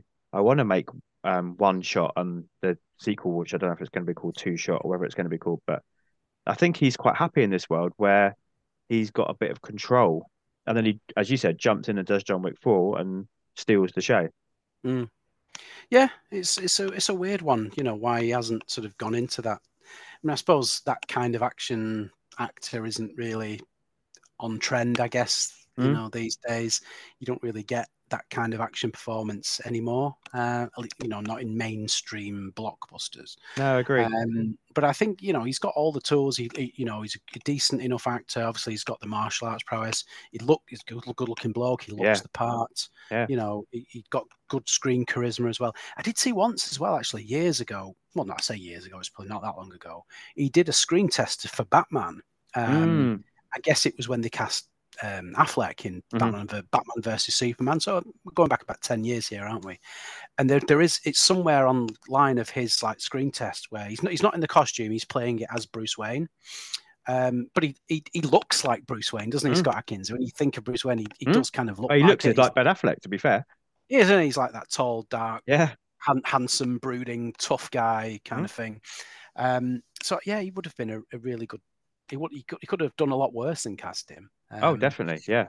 You know, it's just a shame he's not had that Mm. one breakthrough moment. He, like you said, even, even with this limited screen time in this film, he holds his own. You know, he, he, he good good interactions with his sort of master Van Damme, and then, eh, as you'd expect, a really good fight one on one with Statham as well. You know, he, he, obviously I think he's smart, probably the superior in real life superior martial artist to Statham. Statham's a bit more of a screen fighter than probably a real fighter. Mhm. Um, but yeah, it's it's it's it's very good. And again, you know, Statham gets his moments as well. In, in of the four films, this is where he, you know, I know this is your Statham podcast, so I guess we better talk more about Statham really. But this is probably the the moment in the four films where he gets that big one-on-one fight as well, because he doesn't really get it in the other three movies, at least not that I can recall. Anyway, against you know, a decent Yeah. Yeah. Yeah. name. Yeah. You know, so yeah, it's good. I think the fight's pretty decent. I guess because I'm a, such a big fan of the two of them, I sort of wanted a more they live style epic showdown that went on for 10 minutes Yeah. perhaps. But um yeah, you, you can see the skill level of the two of them Mm. in that scene. And I think it's shot really well. A lot of the shots are backlit, so they're in silhouette, Mm. which looks really cool. Mm. So yeah, I do like it, but I guess I, I just I just wanted more. I can't I can't help but want a bit more. Yeah, I suppose it is quite brief, isn't it? But I suppose it's not going to go on forever because they're not the two main, you know, they're, they're kind of the entree to the main course, which of course is the Stallone versus Van Damme one-on-one fight, Mm. which that's quite an interesting one, isn't it? It's like it goes on long enough, I would suggest, but it. I don't know. Did did you find it a little too one-sided? Like I know at the start, Van Damme does a couple of big roundhouses and knocks him down, doesn't he? He's like, "Down so soon, I want my money's worth," whatever as he says before, you know, sort of begging him to get back up and fight. But it, it does seem like he doesn't get enough of his own shit in it. Kind of, I don't know. I guess you know, obviously Stallone's the guy, so he's going to get more. But I don't know. It just it seemed a bit too too one-sided. No, I I 100% agree. I Yeah. watched um Hidden Strike last night, the John Cena and Jackie Chan movie, the Netflix movie. How was it? Is it any good? Very, very average. Um, Yeah. but the best thing about that film is how they handled the physicality of the two characters, the Mm. big brawlingness of John Cena and Mm. the the skill set. And you know, like you were saying about Jet Li before, you know, the the the smaller in stature but the more skillful fighter. So as you imagine, to begin with, they are antagonists towards each other, and then they become buddies and they go on and, and team up. But I thought the way they handled both those things, when they fight each other, John Cena's a threat because of how strong he is, and Jackie Chan's a threat because of how skillful he is. And then when they team up, they utilize those two skills perfectly to kind of combine together. And I think we could have had that here. We could have Barney like brawling and getting stuck in and taking hits and Mm. still keeping coming, and Van Damme showing us all that skill set that he's got, and almost being Mm. kind of like, why won't this guy go down? Mm. Like I can beat anybody, but this guy is so, he's so tough. You know, channel Mm. Rocky again. You know, that's all Rocky ever used to do was soak up all the punishment until that guy's too knackered to fight anymore. yeah, yeah. Um, Yeah. I love Rocky, by the way. That's not that's not a dig, but um, Oh, that that yeah. that was his skill set, right? yeah, block block punches with your face, Yeah. and um, just take take an inhuman amount of punishment, Yeah. and then dig deep and find something in the end. But yeah, I completely agree with everything you've said there. It, it would have been nice just to see a bit more of what Van Damme brings to the party. Mm. Um, you know, it's it's it's a shame because I read somewhere that Van Damme actually re-choreographed the fight. Oh, like okay. they, they, they laid out this fight. I mean, again, this is on Wikipedia, so obviously it's it's very much a fact or fiction toss a coin, isn't it? Wikipedia, but it does say it says here Van Damme redesigned his final fight with Stallone with the latter's approval. Van Damme was unhappy with the scripted fight, which had his character running away and only a brief confrontation between the pair. He felt that the fans wanted a longer fight scene between the two actors, which is right. You know, you bring Yeah. these two icons together. Finally, you want you want a good one on one.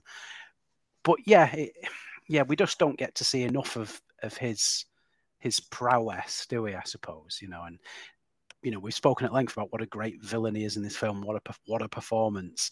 And when it finally comes down to you know the showdown, it just seems like he, I don't know, he gets too easily beaten. You know, just Hmm. by the fact that Stallone decides to wrap a chain, drape a, tra- a chain over his shoulders, and be like, "Come on, then, come on, villain!" And bit like a um, feather boa, eh?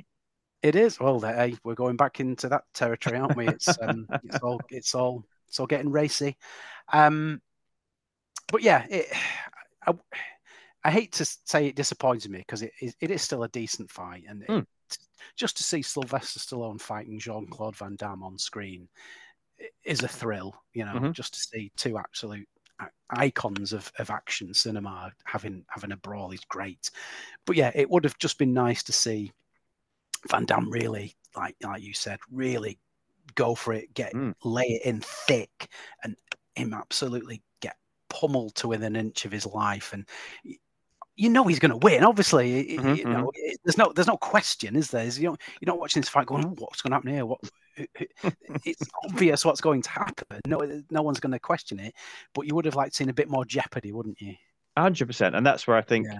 we said before that that first scene he feels like a threat, and it's Mm. it's taken away a little bit here. I mean, actually, this fight is good. I agree with you, but it's not as good as the Barney Stone Cold one from the Expendables. No. Yeah. because it really feels that he well he does lose that fight. Actually, Barney loses that fight, doesn't he? And Yeah, yeah, yeah. He does. yeah. last minute by by somebody else. So, Yeah. um, yeah, I think we needed that same level here. It's a little bit of a of a shame because it also starts weird. I don't know if I wrote down the dialogue because I don't know if you remember it. They're stood Mm. like facing each other, aren't they? Mm. And Jean Claude Van Damme says, "You want to kill me like a man?" I'm not going to attempt the accent. I'm just not going there. Yeah. Um, or you want to kill me like a sheep. So, what's it going to be, man or sheep? What? I don't, I don't know what he's asking. I know. Yeah. How how does a sheep kill somebody? You know, I, I get I get the the the the message behind it. He's saying because he comes going, I'm out of bullets. He's Yeah. out of bullets, isn't he? So he basically goes, I'm out of ammo. So you could literally put one between my eyes right now, and, we, and that's the end of that. Or are you going to be a man? And you know he's trying to bait him into fighting Mm. him one on one because he, he might have a chance. Otherwise, he's going to die. So I get I get what he's doing, but yeah, how do you kill someone like a sheep? You know, you would you would say weird, like like a mouse or something, wouldn't you? Like a, a sheep? What? Um, Is it meant to be like the, you know, No Country when um Chigurh has like the air gun? yes, Is that what he's kind of re- referencing? That you know, you you put down livestock. right. I don't know. right. It doesn't work though, and whether I think the line is just shit because Van Damme's good in the rest of it in his delivery, isn't he? I just Yeah. think this the the scripting here that just doesn't work, does it? No, it doesn't. It doesn't. Um, yeah, like you said, he goes, yeah, you get that line about you are, yeah, you want to man up on man you up, and then obviously that that fight, and uh, uh, and and then there's even that bit where he where he, where he hit, he knocks him down, and he's and he says. He goes da- straight down, and Stone goes coming back up, and just jumps, you know, jumps back up, and, and and and they go at it again. You know, it, it's daft, but um, again, it just it, it if it had been a, a minute or two longer and a bit more variation and a bit more Van Damme, then you Mm. could be saying this is one of the great all-time Mm. iconic screen fights between two titans. But it just, I'm, I'm loath to say that I fell shortchanged by it, but I can't help wishing there was a bit more. Mm. No, I agree. And because at the same time you've got Arnie and Bruce mowing down people, haven't you? You had that cool moment slightly before where it was Arnie, Bruce, and Sly all like lined up shooting through the glass and taking people out. So all of that is Yeah. paying off. So Yeah. yeah, it is a little bit of a a bit, little bit disappointing, isn't it? It is just yeah, just a bit a bit more. I mean, like we said, it's not like you would doubt who would win, but it's just just a little bit more meat on the bone would have been Mm. nice. Um, But you, you can't have it all, can you? You can't, and as you said, you know, at some point we should talk about the Stath because he he's as you said, he had a couple of good scenes. He has the one in the church earlier on, doesn't he? When he's dressed I up now as the priest. you man and knife. Absolutely. That's the That's- best line in the, that is the best line in the film. That Agreed, best line in the agreed. And his Yeah. best fight, I think. I think actually that fight's bet slightly better than the Adkins one, when he's taken on lots of different goons around him with his knives. Because I feel a bit of Lee Christmas knife action.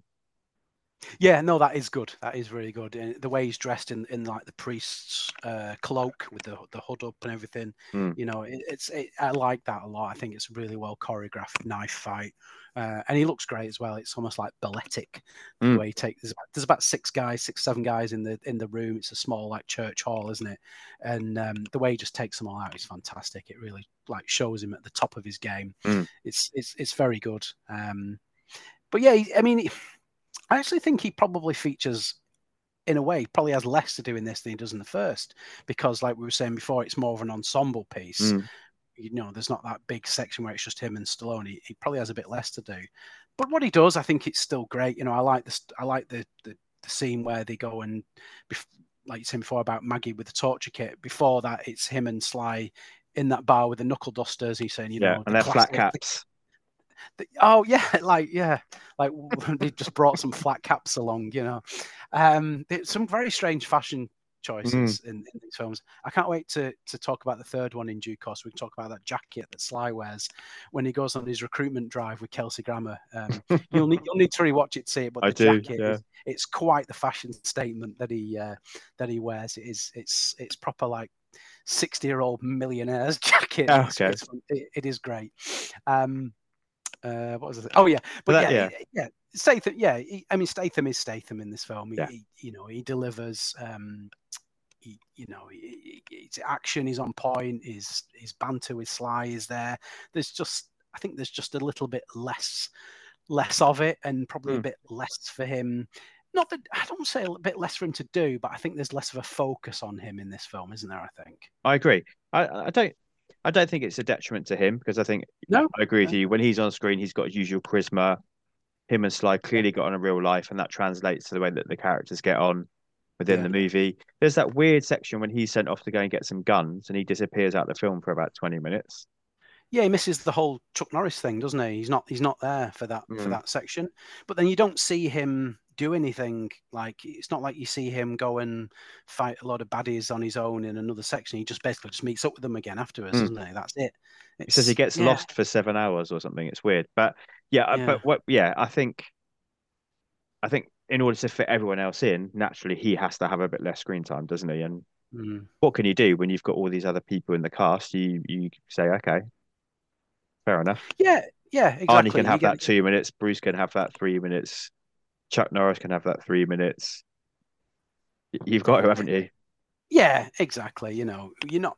Although you're getting less of, of our guy, you're not feeling shortchanged by what you're getting in this film. That's that's why I think it is is the best because you're taking all the elements that you like from the first film Mhm. and just giving you a bit more of it. You know, you're getting much more Bruce Willis. You're getting much more on Schwarzenegger. Mm. You know, do you like Chuck Norris? Here's ten minutes of Chuck Norris. You know, you you want a, a much better physical villain. Here you go. You want a gra- you want a grandstanding off kilter performance. Eric Roberts, eh, you know, he is a good villain in the film, and he's a. I, I like Eric Roberts. Got a lot of time for him, but he he plays it very. There's nothing exceptional about Eric Roberts in that first film, I don't think. But like we, you know, we've spoken about Van Damme at length. The, you know, his performance is so out there and off unusual. You know, it's all there in this film. I think it is. I, I, you know, it's all subjective. It's all horses for courses, of course. But, um, but uh, yeah, this I think this is the high point of the franchise, in my humble opinion. Anyway, I think it just has the the right balance of of comedy, action, violence, sheer ridiculousness, larger than life stuff. Um, you know, an actual death of someone. Mhm. Yeah, I think I think overall it's not perfect by any stretch of imagination. But I think overall it is, for me anyway, the high point of the series. No, I I- I think probably you know I'll be in the same place. I just the only thing at this point compared to the original, I think it has the original has a little bit more kind of edge to it, has a little bit more character. This one feels a little bit more formulaic, but I think it does do everything better. And I think the final exchange between Trench and Church and Barney kind of sums up this movie and what we should be thinking and feeling. Um, because when Church, when the, they've all won, but Barney's lost his plane because he crashed it into a mine, and Ch- because you do, and uh, Church gives him a new plane, doesn't he? Yes. Don't if you remember this. So Barney says that thing belongs in a museum, and then there's a little pause, and Arnie's Trench says we all do. And it Mhm. feels like there's an actual little genuine laugh from Sly. I don't know whether that was improvised or or what, but there's a, just a real genuine kind of chuckle from Sly. And then Bruce Yeah. walks past him as um, Church and says, "Fun, right?" And it's you know him and Arnie and as you said, Chuck Norris are all leaving on the plane. But that little exchange between the three of them kind of that's where we should all be. Fine, we're Mm. too old for this shit, but we're all having fun. Just enjoy it for what it is. It sums it up perfectly. It does, and I think you can tell everyone is enjoying themselves as well. You know, if if you're one of those guys in this film and you're not having fun, then you- you're not. You mustn't be a fan of you mustn't be a fan of life, I don't think. But eh, you know, you can tell it's it's, it's for them to, I- I guess, to finally all come together in a film. Albeit, it would have been great to see them all together in a film in their heyday, in their prime, so to Mhm. speak, when they were the biggest things going in in, in cinema, and obviously were you know in their physical primes as well. That would God, can you imagine what that would have been like? A late Mm. eighties, late eighties, early nineties, Sly Bruce and, and Stallone all in the same film. The the world would literally have ended. Um, well, mine would have. um, but yeah, it, you're right. It's a nice scene, and it, there's quite a bit. There's almost a, like a touching element to it as well, Mm, isn't I agree. You know, it's not. Although it's light and it's it's played for laughs, and there's like a not a sort of turning out of the lights kind of thing, but it's like because you know there's another film to come. Obviously, we don't get Bruce Willis again in the franchise for depending what you read, various reasons as to why he didn't come back for the third, like disputes over money and and what have you. Um, but it's almost like that kind of like, especially when they they leave on on the on the chopper and leave Sly behind, obviously to take the shitbox plane with the team, and it's like, yeah, that's like Hmm. sort of thank you, thank you, and good night, isn't it? It is, and I kind of wish the film ended there. We get a Mm. pointless, horrible French nurse gets some money scene, Mm. and then we get the Expendables on the plane singing all some weird mumbo jumbo collaborative chant. It's almost as if like the first film ended on poetry. We need some sort of like Yeah. Oh literary. Yeah. It's a weird moment. Yeah, I don't know what it is. Whether that it's like supposed to be. I mean, if, if I did some research, I'd probably find it's. Is it like some kind of American like military, like chant song or something like that, or is it just like something they've made up themselves? I'm not sure whether there's like some actual military tie to that sort of Mm. thing they're coming out with. But it is a terrible. It's a terrible way to end the film. I'll be honest, it is shit, isn't it? Really, you know, you'd you'd usually expect like some zinger of a one-liner or something like that, or, or like you said, a, you know, a wonderful bit of you know beat poetry again by uh, by Jason Statham, you know, delivered in the most ridiculous way, um, something like that. Um, but yeah, it's Yeah. really it's a really bizarre ending, isn't it? Really, I, kind of not what you're looking for, I guess. But you know, it, it is what it is, isn't it? It is. So you do get the final line, don't you? Which is Lee saying, like, "Oh, "You should really learn. You should really learn to fight." That is Yeah, kind of that his the final yeah. final line. But um, It is, isn't it? Yeah, yeah. it's just a bit lost after that. And I, I think I did read something about it on the IMDb trivia, but it's gone out of my brain since. It clearly wasn't that memorable of a of a bit of trivia of a note. And I think it was Sly trying to like put his spin on that kind of like you said, like that kind of military Yeah. chant. So we're all in it, all, all in it together, that hoorah stuff. Yeah.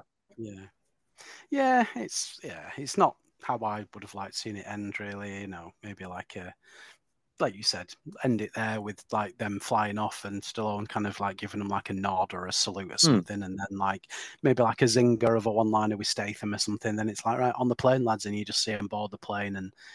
The, the end credits as the plane takes off into the sky or something like that. Oh, I like uh, that kind of yeah, Last Crusade yeah. style riding off into the sunset. Yeah. exactly something like that. So yeah, it's not it's not the greatest way to end it, but yeah, you get what you're given, I suppose. do, and we're thankful for it. I'm thankful for anything. yeah, absolutely.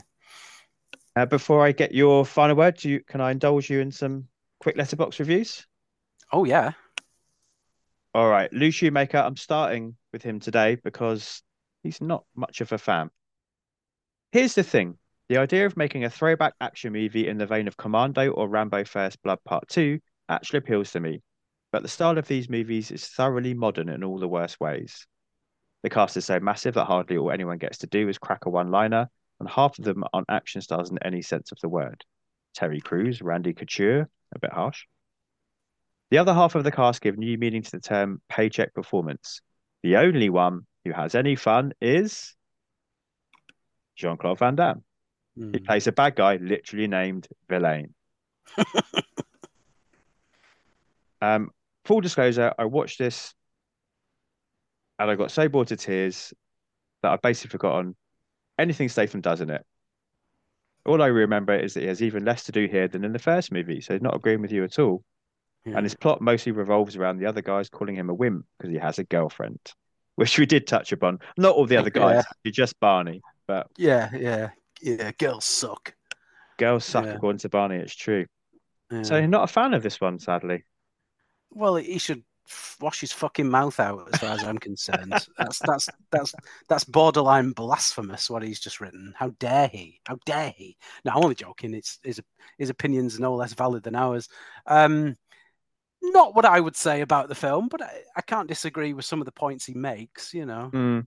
I think I understand his point about it. Like, if it's going to be full throwback, go full throwback. And you were saying that, you know, get the scripts going, film on film, and you know, do rather than digital, all that kind of stuff, like proper go full throwback.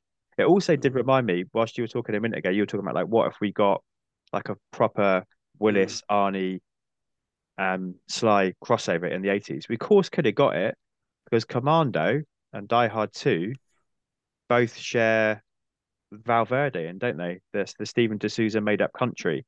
yes, So we could have got like John Matrix coming into the Die Hard franchise, couldn't we? Or we could have got because the general that comes on the plane, the Es- the general is it General Esperanza, yeah, yeah, he's Yeah. from coming from Valverde, isn't he? yeah, yeah, yeah. And we yeah, could have got yeah. we could have got it. It was right there for the taking, but nobody nobody jumped on it at the time.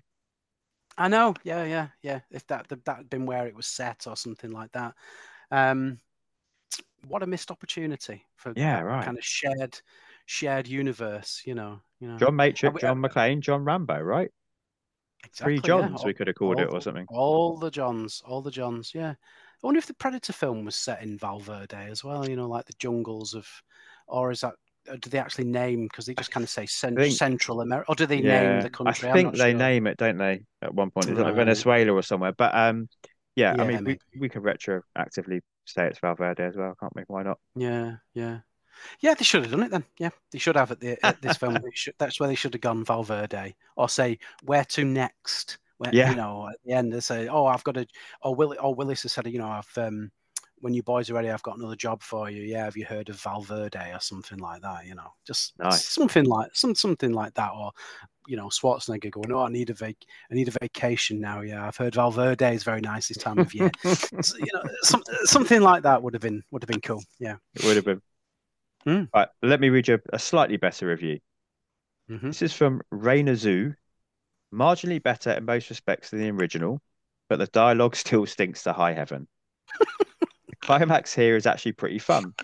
Hmm. But even then, every two minutes, a scene will stop dead in its tracks either Schwarzenegger or Willis can make some of the worst jokes you've ever heard.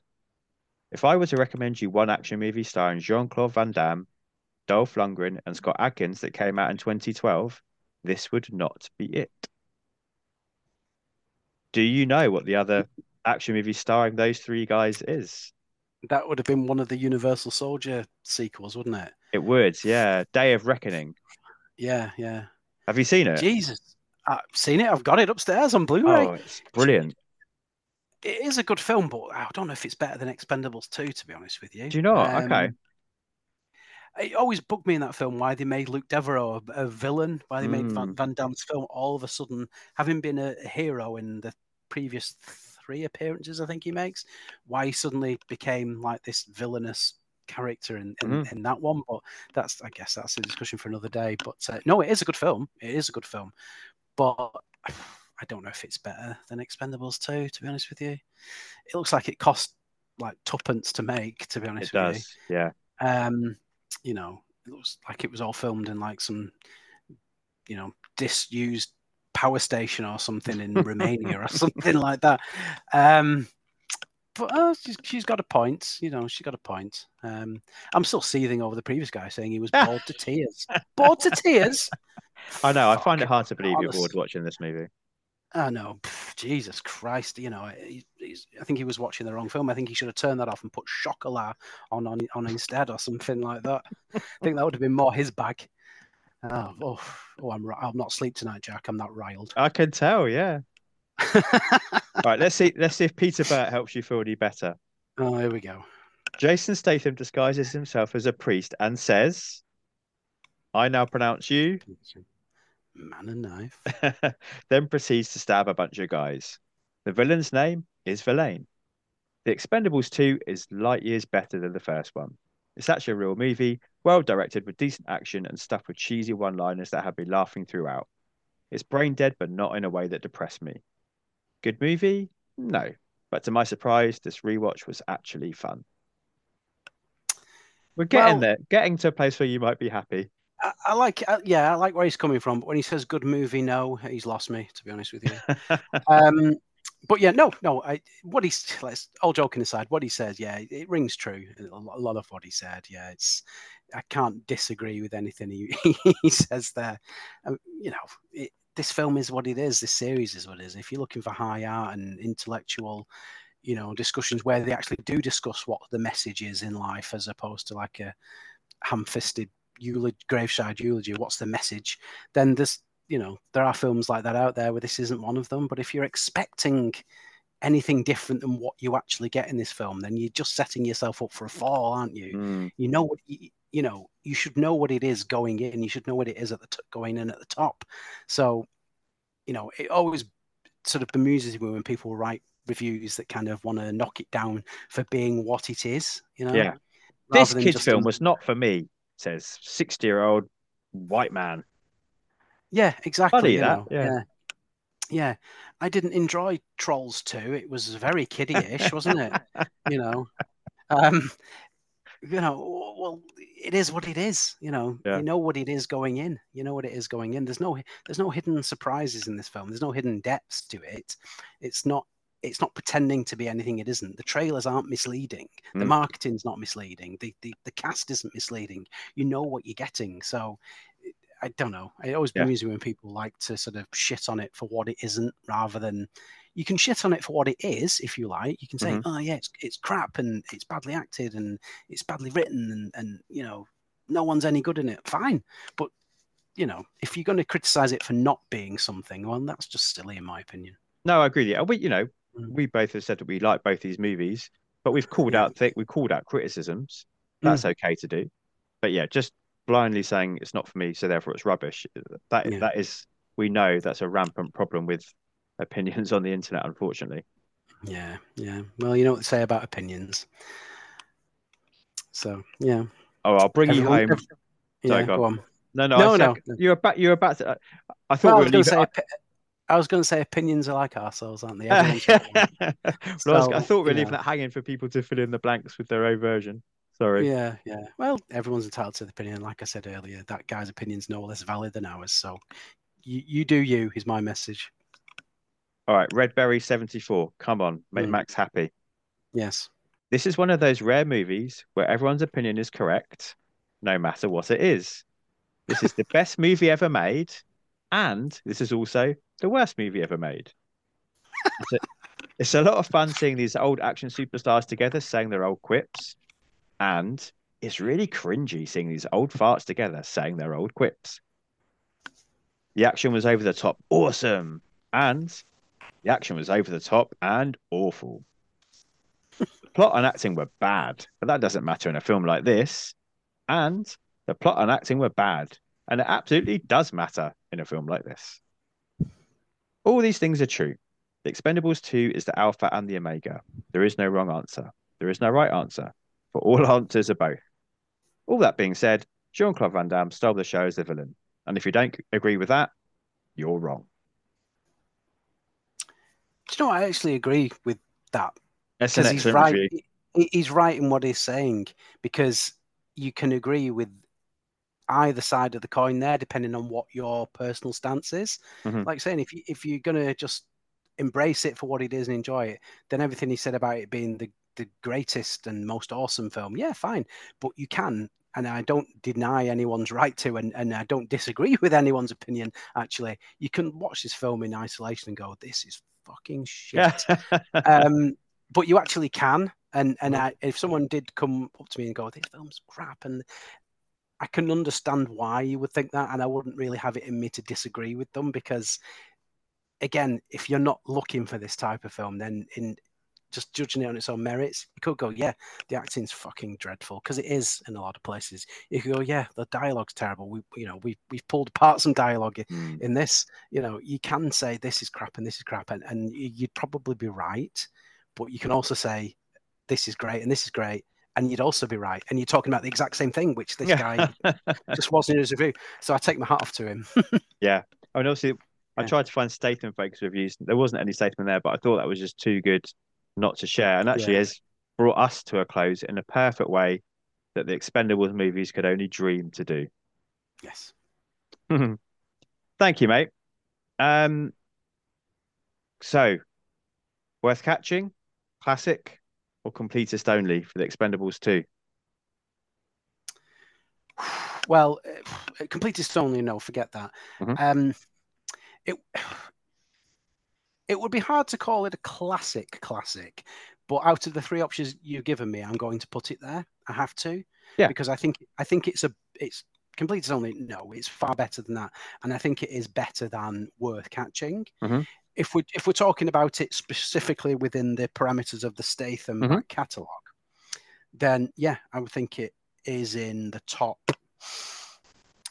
at least the top 10 i would say of his his movie output Mhm. if not if not again it's only my opinion what does that matter but i i would maybe even put it in the top five of his his stable um may, yeah maybe just about. So yeah i will i will tell you it's a classic.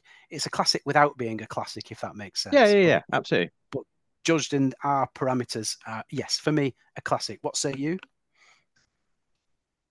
I think that central scene is a, a, is a classic, but I feel like yeah, there's there's some sections where he's not in it enough, and I think I think if that Adkins fight had just been had just upped its game one more level, Mm.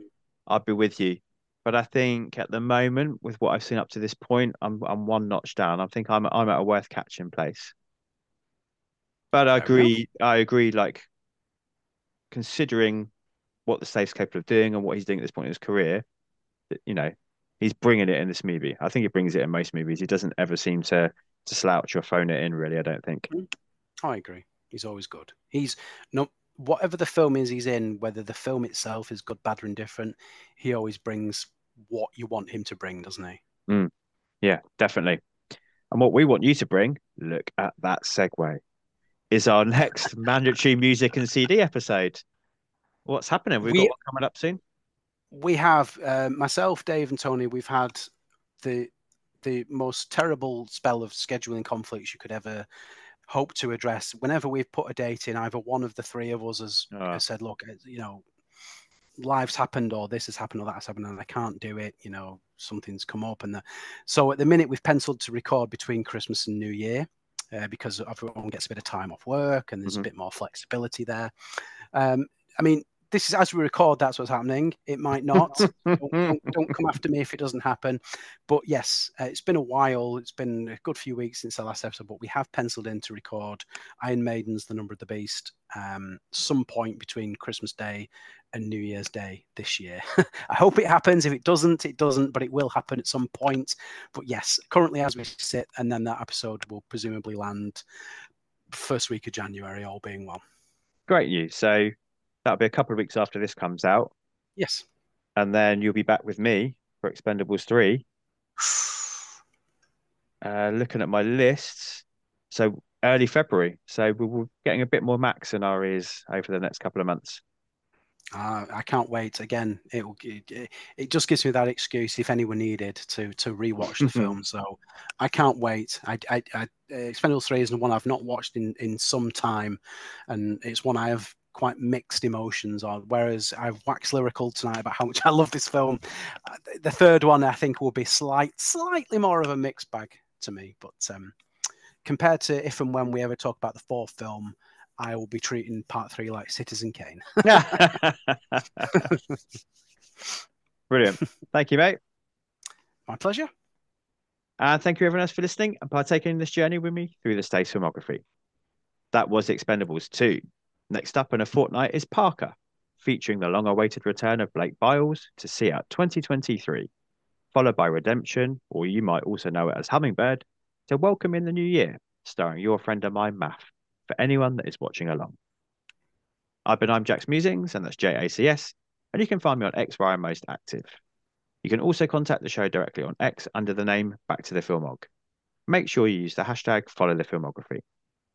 I'm also a proud member of the Comics in Motion family, a super place full of the world's greatest people, dedicated to bringing you podcasts on a variety of geeky topics. So, please make sure you take the time to search, subscribe, and rate our shows whenever and wherever you listen. Until next time, be excellent to each other and make sure you take the time to treat yourself too. I am Jack signing off. Yippee ki movie lovers.